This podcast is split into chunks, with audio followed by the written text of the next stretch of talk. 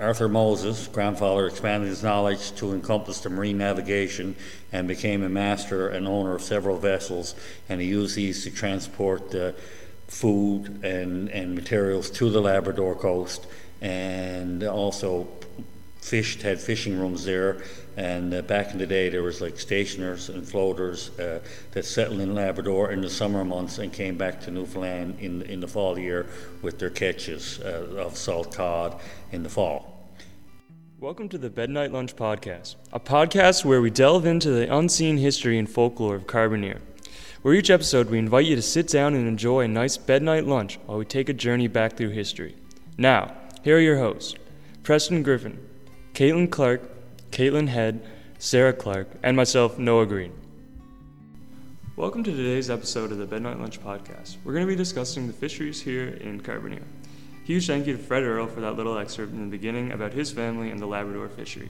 So I think we're going to start off by talking about the uh, the Labrador fishery, or the migratory fishery, and um, we'll just get into that a little bit before we progress on to sealing and then the inshore fishery here. So the migratory fishery um, involved people sailing from Newfoundland to Labrador in order to fish there. Uh, so they either stopped at land that they already owned and fished from there, those were called stationers, or they stayed on their uh, ship or boat or whatever they sailed up in, and they moved to different fishing grounds, so those were called floaters.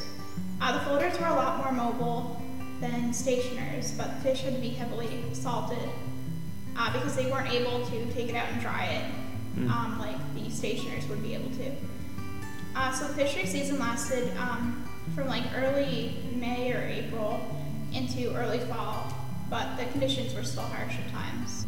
Fish merchants used to send the fishermen down to the Labrador coast. Uh, John Rourke actually had two places on the Labrador clo- coast, uh, Venison Island and Saint Francis Harbour. Uh, he used to send his fishermen down there. And they used to fish seasonal, like Caitlin mentioned. Once they caught their quota, they take the fish back to their stores or the rooms, and they would uh, debone, fillet, and lay them out on flakes to dry. And once they were dry, they would uh, box them up, and they'd be shipped back over to Carbonear, where John Rourke, the merchant, would sell them. Right. Yeah, I think we could talk more about the process of cleaning the fish, like the different stages, because there'd be like one person who specifically cut the head off the fish, another person who like removed the bone, and you had to be really good at removing the spine bone, or you'd uh, damage the quality of the fish and it would sell for less. You'd also cut the tongues out. Mm. Yeah. Uh, if they, most, back in the day, uh, most fish were salted because that's just the way it was. So you wouldn't peel the skin off, nothing like like you wouldn't skin them, anything like that. But nowadays they skin them, they make fillets, or they salt them. Right. And it was just more common to salt them. I think uh, yeah. again too, the, like the heavy use of salt would have something to do with preservation, with a lack yeah, of refrigeration. Yeah, it was the only way they could keep the fish to last, because they would salt the fish and put it in barrels, and it would be like in their stores until they came back in the fall. Right. And then it would be sold Zero refrigeration. to different places. Yeah, so they'd literally just split the fish, salt it, and dry it. That was the entire process, pretty much. Another really interesting topic I wanted to touch on was actually the, the journey to Labrador, and I think before recording earlier you mentioned something about the Labrador boxes. Yeah, so um, you'd probably think that the trip to Labrador would be kind of quick. We're pretty close together here. Um, but it would actually take quite a few weeks to get to Labrador, and they'd be on. Um, most families would have to take these uh, large schooners, like the Kyle. The Kyle used to make the trip to Labrador. Mm. Um, so they'd be on there for like weeks at a time. So they had these things they called Labrador boxes, um, which like the women would start packing these really early. They'd like tuck stuff away throughout the year. So this would be like full of like clothes and blankets, um, bread, jam, cheese, things that they could eat on the trip to Labrador. And usually with these Labrador boxes, they would come in different um, proportion sizes. One small box would be used to serve one person, one big box would be used to serve an entire family. Right. Yeah, so there'd be like entire families going down, like the husband, the wife, and however many kids they had. But there'd also be uh, single men often going down, usually under a merchant, so they'd have a much smaller box because they needed a lot less. Right. Um, so like I mentioned earlier, kind of on the theme that they'd be gone for a while, so they had to pack a lot. A lot of the children ended up missing quite a fair bit of school. Like a lot of kids wouldn't be able to write their final exams, and so they didn't get their high school diploma as a result of that. There's one story in particular that has always really stuck with me from the museum, and that's the story of Hilda Mahaney. So Hilda used to travel to the Labrador with her family each summer, and she was a very smart young woman. So because so many kids missed uh, like several months of school a year, uh, she took it upon herself to teach these kids. So she did this every summer when she went to Labrador. And she was very fortunate. She was able to get her high school diploma. And so she continued to go back to the Labrador with her family each summer. And she continued to teach the kids, but unfortunately, at around the age of twenty, I believe, she contracted tuberculosis and unfortunately passed away, which I think is a shame, because she could have done so much more. I think it's really important to talk about a lot of the women in history in that time, too, because I feel so often they go completely unnoticed. So something that goes um, unnoticed a lot in this time period is that the women did as much or more work than the men. Uh, so they cooked at least like five meals a day. So they had to be up like before the men were awake to have a meal ready for them to go before they went out at the nets and stuff. And then they cooked several more throughout the day. They also had to watch the children, do laundry. Um, they often helped with salting and drying the fish. They also helped with cutting up wood. Yeah, they'd cut wood, they'd be baking bread, um, fixing clothes. Uh, like they often were mending things. Things like that. They just did so much, and it's not documented as well as it should be, I think. No, definitely. I think I think there's a huge understatement to the difficulty of running a household like that, especially in a time period like that. And, and it's not it's not also not like having one or two kids like nowadays. They used to have like nine and ten. Like I yeah, know people so had twelve kids. kids. Like yeah, no, that's crazy. Family. And uh, to essentially be a single parent. Well, yeah, they were pretty much a single parent because the men would be gone from like four a.m. or earlier, well into the day, out fishing. Mm-hmm. So it was just them watching these like eight, nine, ten kids. Which I is know, like, um, especially with like that, the migratory fishery, there's a lot of times where you might not see your, your spouse for months and months and months. Mm-hmm. So it was definitely difficult, and I feel like we definitely don't talk about that enough. And I think it's time for us to move into our next topic, which is the seal fishery.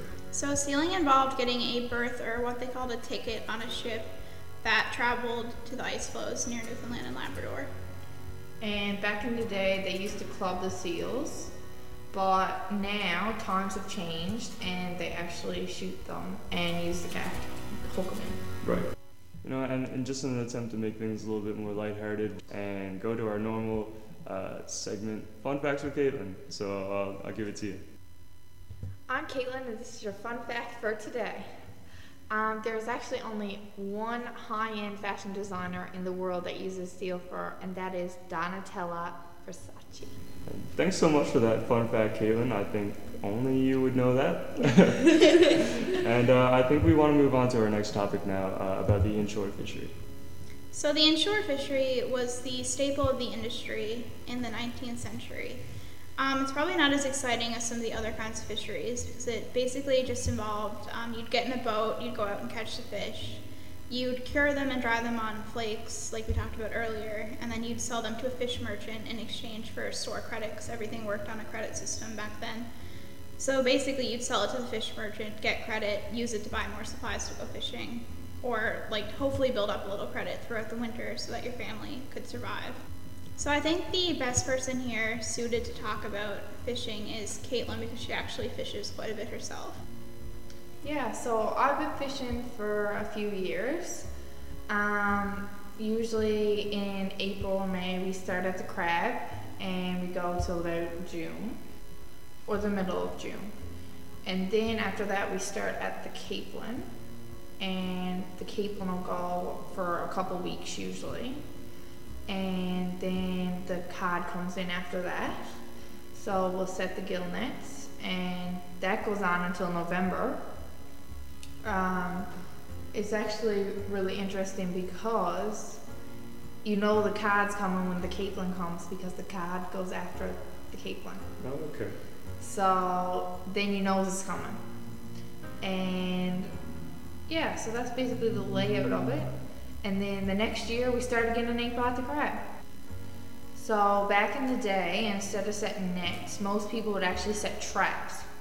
So you'd set like a squid trap or a cod trap. And the squid actually happens right before the cod usually, or right when the cod comes. Um, squid is very different because you don't know when they're coming or how long they'll last. Mm. You could go out there and be out there a couple hours and then just like that they're gone. Mm. You really don't know. But um, nowadays most people set nets. I know a couple of people still set traps, but it's just really what you prefer doing. Right. And yeah, I actually have a fun story for you guys. A couple weeks ago, I was out cod jigging and I didn't know nothing, and a shark come up at the top of the water after my fish.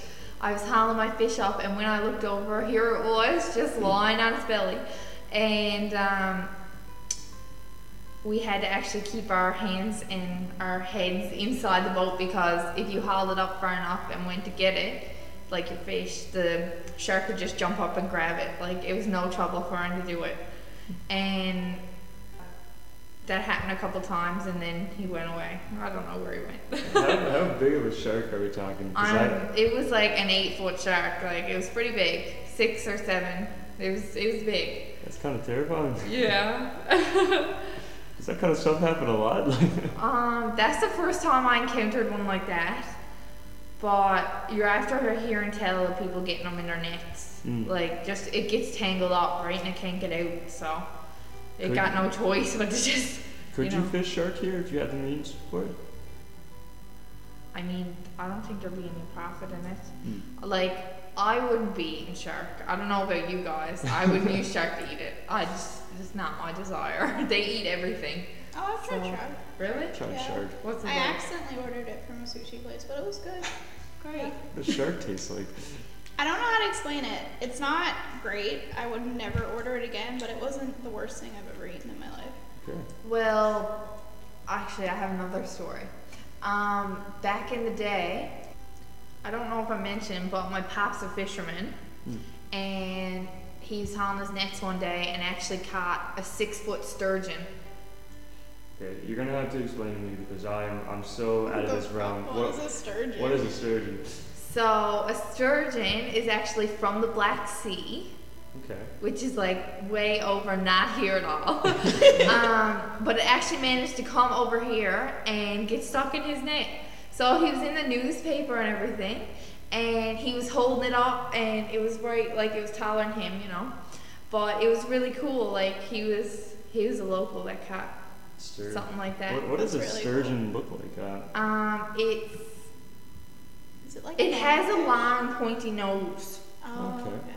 But it actually like is only meant for warm waters. So like we don't even know how it got over here. It was pretty. It was amazing actually. And I still have the newspaper article home. I have it framed. It's really nice. Well, it's really interesting to hear family stories like that. And so is a. Uh, Is a lot of your family fishermen? Um, my grandfather was, mm. and my boyfriend fishes with his pop and his father, so it's like generational. Yeah. But I I used to go out with my pop, and for the past three years I've been going out with my boyfriend fishing. So. Okay. So uh, I think we are approaching uh, the end of our time for today. So. Thank you for tuning in, and I'll hand off our closing remarks to my co-host, Caitlin Clark. I'd like to thank all of our listeners for joining us this week on the Bed Night Lunch podcast. If you guys are interested in hearing more from us, be sure to keep an eye on the Town of Carbonear Facebook page and all of our other social media. I've been Caitlin Clark. I've been Preston Griffin. I've been Noah Green. I've been Sarah Clark. And I've been Caitlin Head, and this is... The, the Bed Night Lunch podcast. We should wait for a jig now.